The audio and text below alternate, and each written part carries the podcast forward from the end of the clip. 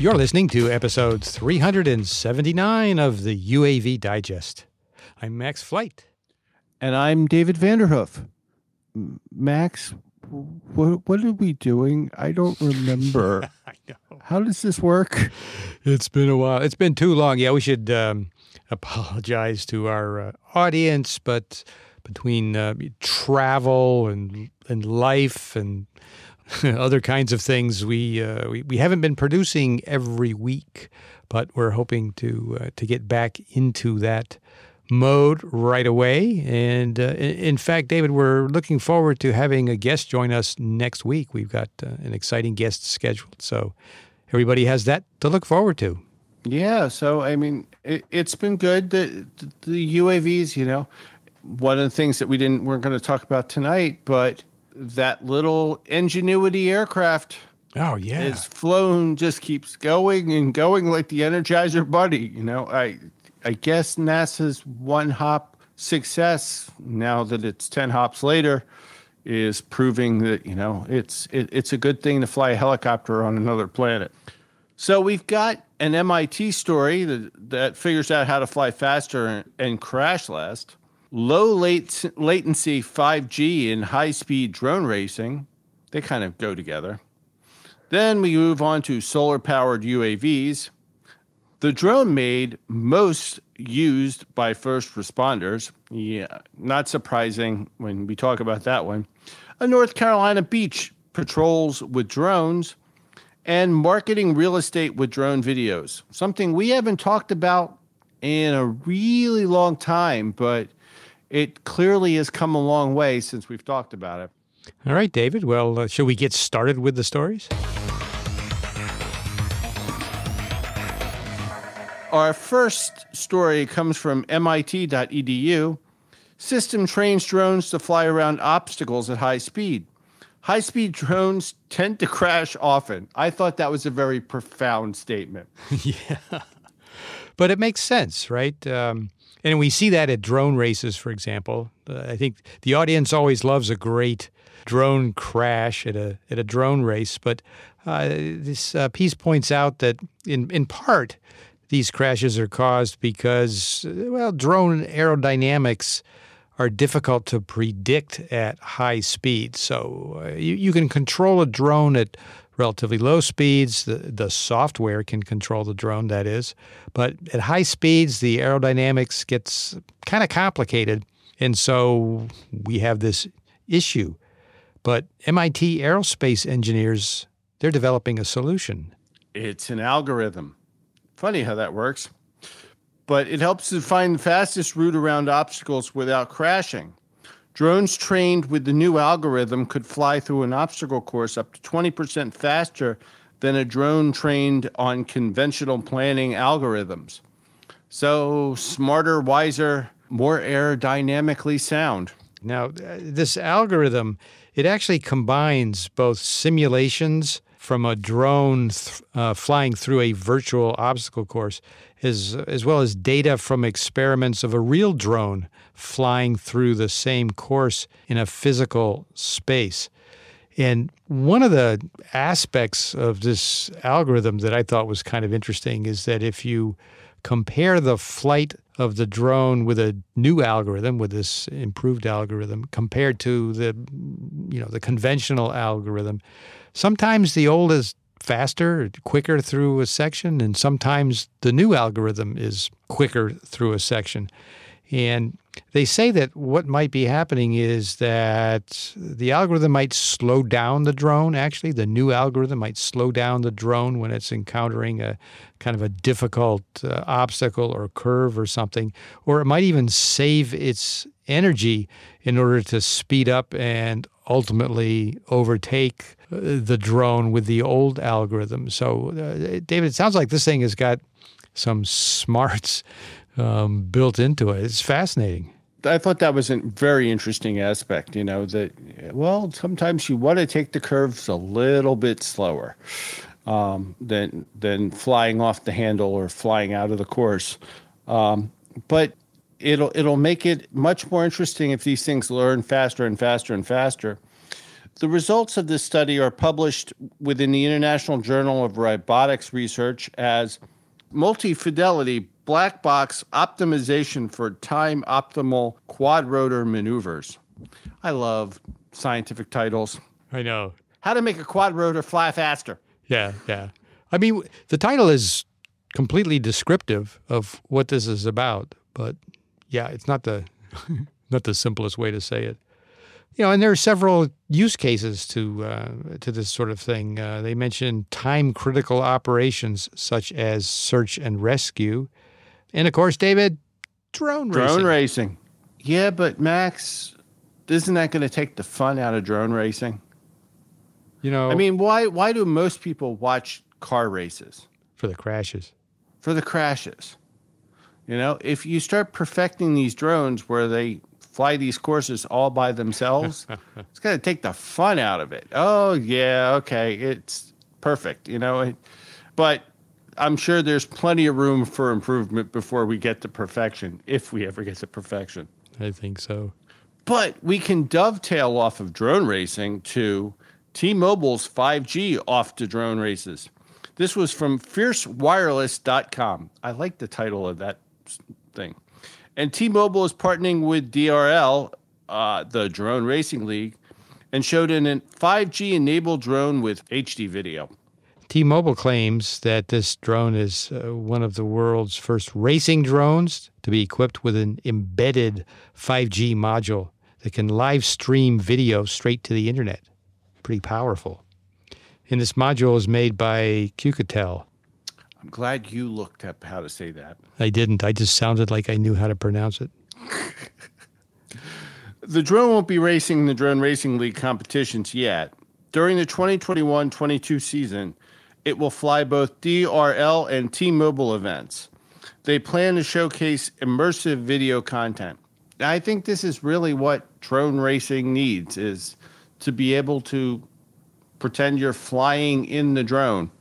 You need a lot of um, data to be transmitted uh, and with low latency in order to really fully capture um, the perspective from the drone in high definition. And so that's where 5G comes in. As we know, 5G um, generally tends to have very, very low latency and it, it can have uh, very large data transmission rates. So um, initially at the DRL events, they're going to use this drone to to capture previews of the course, uh, also to stream to broadcasters over the T-Mobile 5G wireless network for fans at home. You know, it's a symbiosis, I guess, or you know, there's a synergy between uh, DRL and T-Mobile on this. Uh, you know, both are trying to project images of you know, high tech and they are trying to demonstrate some, uh, you know, streaming some pretty intense, you know, data heavy video. And uh, you know it, it's a great it's a great uh, partnership I think David because you know they, they both get something really good out of this.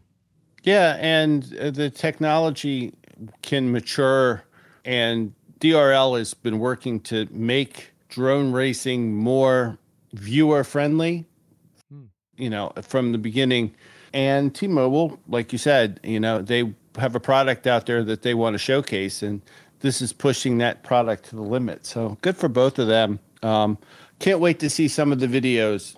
One of my favorite things was my father loved watching golf on television. I can't wait for this connection. The only part I liked about watching golf was back in the good old days when they were outlining the course and they would fly the course with a helicopter. So you would fly across the field. I always thought that was really cool. Now they do that with a drone. But that was pretty much all the golf that I wanted to watch. So, I mean, I can see this kind of technology moving besides drone racing to like the Olympics, which just wrapped up. And there was a lot of drone footage, surprisingly, in the Olympics. Um, to the point where, you know, Max, we've been doing this long enough that we've gone through a couple of Olympics now, yeah. and less and less it's obvious it's drone footage, or it is obvious it's drone footage, but it's not so um, jarring. You know, it's Yeah. it's just a natural way to view, spectate the sports. Yeah, it sure is. And we'll put a video in the show notes um, for this episode. It's uh, called Making of the Magenta 5G Drone.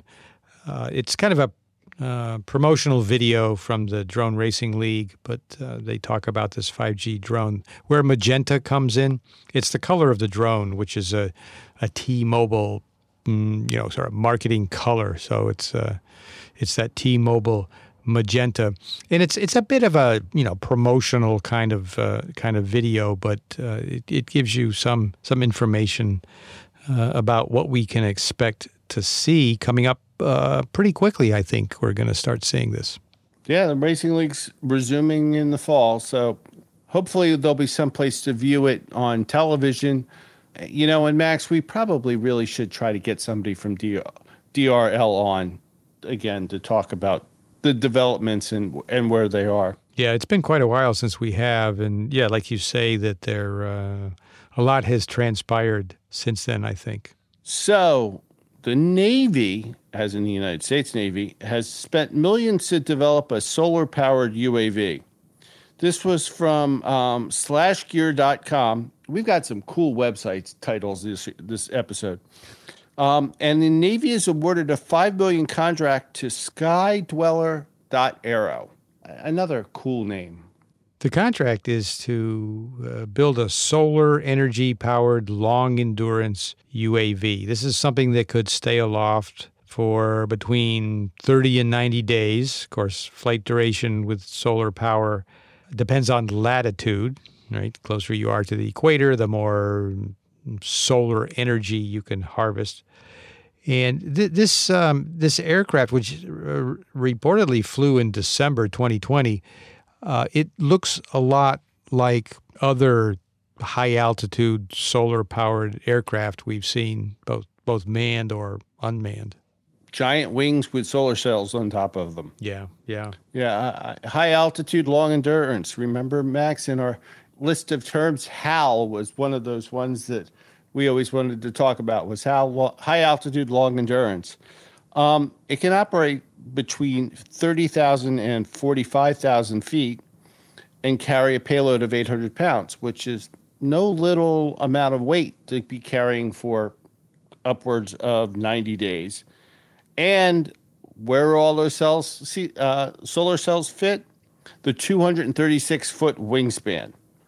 And the weight is 2,495 kilograms. And of course, this is a persistent satellite for the Navy, uh, another term that we've, we've gone on using all these years. If you look at the Skydweller Company website, well, for one thing, you find that like many other uh, new companies developing new products, there isn't a lot of information there. Very, very few, uh, very little information. But they do say that the company is a U.S. Spanish aerospace company developing renewably powered aircraft solutions. Now, get this capable of achieving perpetual flight with the most powerful payload capacity.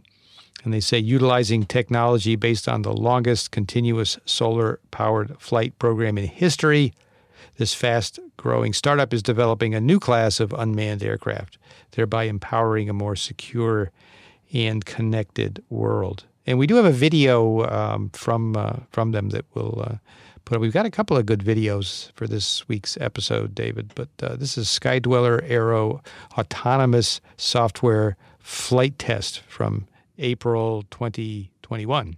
Interesting, and we'll we'll have to pursue this to see what comes up with the Navy. Okay, Max, if you had to take a bet on what manufacturer controls the market share of emergency responder fleets, who would you think that was? I would guess that it's the same manufacturer that has the largest market share in all segments of, uh, you know, of, uh, of this class of uh, UAVs. That'd be DJI. Yeah, so the a survey done by the Airborne International Response Team or ART and its drone responders affiliate found that DJI drones make up over 90% of the fleets that are flown by U.S. first responder organizations. That compares with DJI's 70 80% share of commercial drone market. Yeah, okay. They they they really have this sewed up. Yeah, they kind of do. Uh, this this survey, and we'll have a link to it in the show notes, was conducted in July 2021, and they found that 422 of the 467 respondents claimed to be operating DJI drones as part of their fleet. Now, 92% of law enforcement UAS programs and 92.5% of major city public safety UAS programs said they operate DJI. in major city means jurisdictions with a population of at least 500,000 people. Uh, so, yeah, the, the lion's share uh, by uh, DJI. Uh, but they do uh, they, they do tell us about some of the also rans. 18.4% of all first responders in public safety operations is by Autel Robotics drones, 21% of the law enforcement drone programs, and 21.51% of those operated by large municipalities. So Autel is a not close second. Right. But wait, there's more. Skydio had a little over 11%. Parrot had just under 10%. And FLIR had a little over 9%. So uh, the obvious question is well, that adds up to more than 100%. So I take that to mean that uh, some of these organizations, some of these jurisdictions fly multiple manufacturers. Um, so when when we see that uh, DJI is um, is flown by 90% of them, it doesn't mean that DJI has a 90% total market share because clearly some of these organizations fly more than one make. But still, despite that, it's clear that DJI has got the lion's share of this lion share in China. That's pretty good. Yeah, yeah. And, you know, of course, this is despite uh, what we've seen and talked about concerning, uh, you know, governments and uh, issues with DJI or claimed issues with DJI concerning privacy protection of data, all of that. So clearly, organizations are they're making a decision. They're you know they're voting with their uh, tax dollars. Well, besides that, Max, there's some other DJI news. There is. Uh, you may recall that in May there was a report that said that the U.S. Department uh, of Defense had uh, cleared DJI, at least for a couple of drones, but subsequently the, the DoD refuted that claim. Uh, so that's, you know, that there's that little black eye. And then in July, there was a uh, leaked Interior Department document, uh, document, and it said that U.S. manufactured drones that were bought by U.S. administrations cost more and were less efficient than DJI drones. So that's uh, a little good news for DJI. So, yeah, the you know the whole Chinese ownership issue with DJI, as well as some other electronics segments, uh, you know, kind of continues. The news for DJI is, uh, you know, it swings. It's positive, negative. It's positive, negative. But as we see, that hasn't stopped the uh, first responding community from uh, really, really latching on to the DJI drones.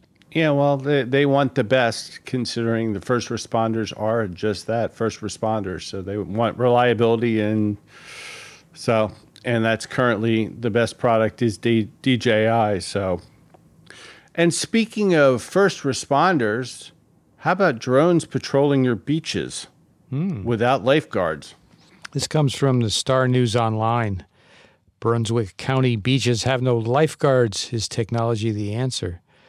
So the Oak Island, North Carolina, uh, did something really interesting this year in March of 2021. They created an administrative uh, department, uh, well, the administrative department, I should say, created a division, the Unmanned Aerial Systems Di- uh, Services Division, the UAS Services Division.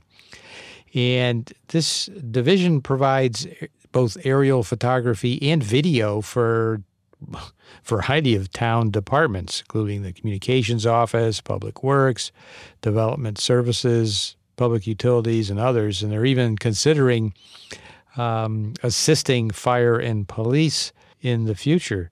But uh, they provide really a wide variety of services to uh, to this town this community.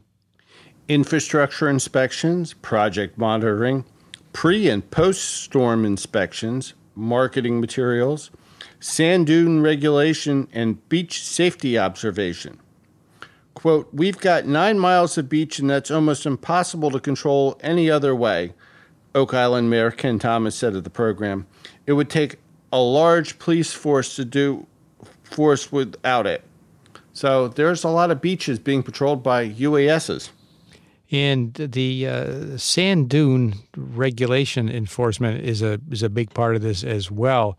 Uh, sand dunes are or can be very fragile and are important to the uh, to the ecosystem and preventing or or limiting beach erosion and encroachment onto uh, development land. So uh, there are uh, regulations concerning that, and the locals, of course, you know they don't they don't want, you know, maybe uh, well intentioned but uninformed tourists or or others going out there and uh, you know doing simple activities that negatively impact the sand dunes. Uh, so uh, it's a good way to monitor what's going on out there. And, and like you said, David, with uh, you know so many beaches and uh, such a long beach, I should say, and it's kind of impractical to have lifeguards and other you know similar uh, uh, people stationed all across the beach. So uh, this is a this is a good way to monitor what's going on. I, I you know the tone I get from this David is is different than what we find in other communities that implement drone programs. That being that uh, oftentimes we hear about citizens who are up in arms over you know their perception that uh, privacy violations are uh, you know, sure to come. It sort of seems like these residents are, um, you know, really supportive of this program. And North Carolina definitely has been proactive on the, um, as far as the, the Department of Transportation, North Carolina, has been proactive about drones. Um, the pilot maintains an FAA Part 107 as well as an NCDOT drone operations permit and completed the FAA recurrent training. So it sounds like it's a huge force of one, but he, they're still doing far more than just. Um, but one person's doing a hell of a lot more observation than a huge police force. So, good use of drones. Yeah, absolutely. Another good use of drones Selling houses. Realtors shift to mini drones to showcase properties to home buyers in an increasingly hot housing market and one where a lot of people are buying things online and not actually going in person. That's right. The COVID pandemic really, um, you know, brought home, you know, the concept of uh, viewing products, purchasing products, you know, remotely um, contactless sales, you could call it. And uh, you know that's just increased in importance. And uh, you know, real estate. Uh, yeah, I'm sure you remember, David. Real estate was one of the early applications that we talked about years ago in this program. There were a lot of people out there uh, with a drone, uh, willing to charge fifty bucks, maybe a hundred, to go create a video of a of a home for sale and um, you know sell that service. But what we see here is that companies, serious companies that provide that kind of service are are being created. And the one that's showcased here is uh, called uh, Virtual Drone Tours. And it's a company that Kane Costin and his wife Sarah formed. And they produce videos not only of the exterior of properties for sale, but also the interiors. And so you get a, a you know a really comprehensive view uh, online of what the house, what the property looks like. And you know, we've talked about earlier in the year that footage of the um, bowling alley and the other. So the first person views can be stunning, and and these the videos can be found on Kane Koslin's YouTube channel, and we'll have a link for that in the show notes. But they are pretty impressive videos showing the houses and showing a lot of detail you wouldn't expect for a UAV flying inside a house. Yeah, I agree completely. And it's pointed out, I think maybe it's some uh, comments from Kane, but to do this well takes a little bit of skill. I mean, you, you've got to fly smoothly, but I, I also think that you're trying to capture this property and you know if you're trying to market it i mean you really want to kind of tell a story through the video that you're creating with the drone flights. And that's different than just flying your phantom around you know the house the yard yeah. and, and just you know pointing it at the house and making videos. There's there's some skill involved to do this uh, to do this professionally and this is one company that you know seems to be doing that, but there are others out there as well. We're seeing more and more of them uh, take this on, and of course for uh, for the real estate industry, I mean this is perfect because you can uh, introduce properties for sale to potential customers who may be located who knows where. You know, you don't have to uh, visit the property that's being sold um, in order to really get a fantastic understanding of just exactly what it is. So, yeah, the real estate industry loves this. Well, Max, you've been on one hell of a road trip, but you did something that you've never done before, something that we've all talked about on Airplane Geeks a lot, but you were the only one left that hadn't done it. so, how was Oshkosh? Yeah, EAA AirVenture Oshkosh 2021 uh, was amazing. It's big. It's just really, really big, and there are a lot of things to see. And the biggest disappointment that I had was that Volocopter was there, and we've talked about Volocopter in the past. But what I didn't catch in time was that they were going to going to fly, and in fact did fly the Volocopter. So I, you know, I really would have liked to have seen that and talked. I, I found my way to the uh, Volocopter tent, uh, which was being in the process of being closed up um, for the day. So I, I couldn't even talk to to anybody. But there were a couple of people there you know, who are buttoning down the, you know, the tent walls and things like that. And they were, uh, when I explained to them, you know, who I was and um, what the UAV Digest was, they were kind enough to let me stick my cell phone through, through the, um, you know, two sections of the of the tent walls there and and get a shot of the of the volocopter. It's got a big footprint. There's there's no denying that. Um, you know, you've got this uh, relatively compact two seat fuselage underneath this big array of, uh, of uh, propellers, uh, of rotors, and it does take up a, a, a sizable footprint in total. Um, but you know, unlike some other designs where the rotors are down low to the ground, these are all above you know you're uh, above your head. So speak for yourself. Well, no, I even think you might be able to walk underneath this thing, David. Pretty close, but yeah, I mean, sure, you would duck a little bit. Same as with a helicopter. You know, you you duck, you know, you don't need to. So I'm I'm disappointed that uh, I you know I didn't get to to see it fly, or to, uh, to you know to talk with the crew but um, I did get a view of it, and um, we can put a picture in the in the show notes. But we've got a lot of uh, stuff for the show notes this episode, David. Um, some some good videos, and uh, I'll pop in this picture of the volocopter as well. Very cool. So I, I guess Max, we should wrap this up. Um, our, our ladies are calling us. Um, no, not too much detail there, David. No, I'm just leaving it at that. Okay. We know who the bosses are. Yeah. So thanks for listening to the UAV Digest. This has been episode 379. We're at the UAVdigest.com. You can find show notes there if you uh, come to this episode later and don't want to scroll down through uh, old episodes. You can go straight to the show notes by visiting the UAVdigest.com slash 379. And of course, we want you to join our Slack listener team, and you do that by sending us an email to to feedback at the UAV Digest. Um, and you can join the conversation all year long, all week long. Um, and of course, you can find us on social media on Facebook at UAV Digest, on Twitter at UAV Digest. And I'm so out of practice. um, and of course, all other social medias. You can find Max and I on LinkedIn.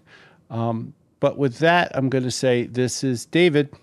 And this is Max saying goodbye till next time. Thanks for listening.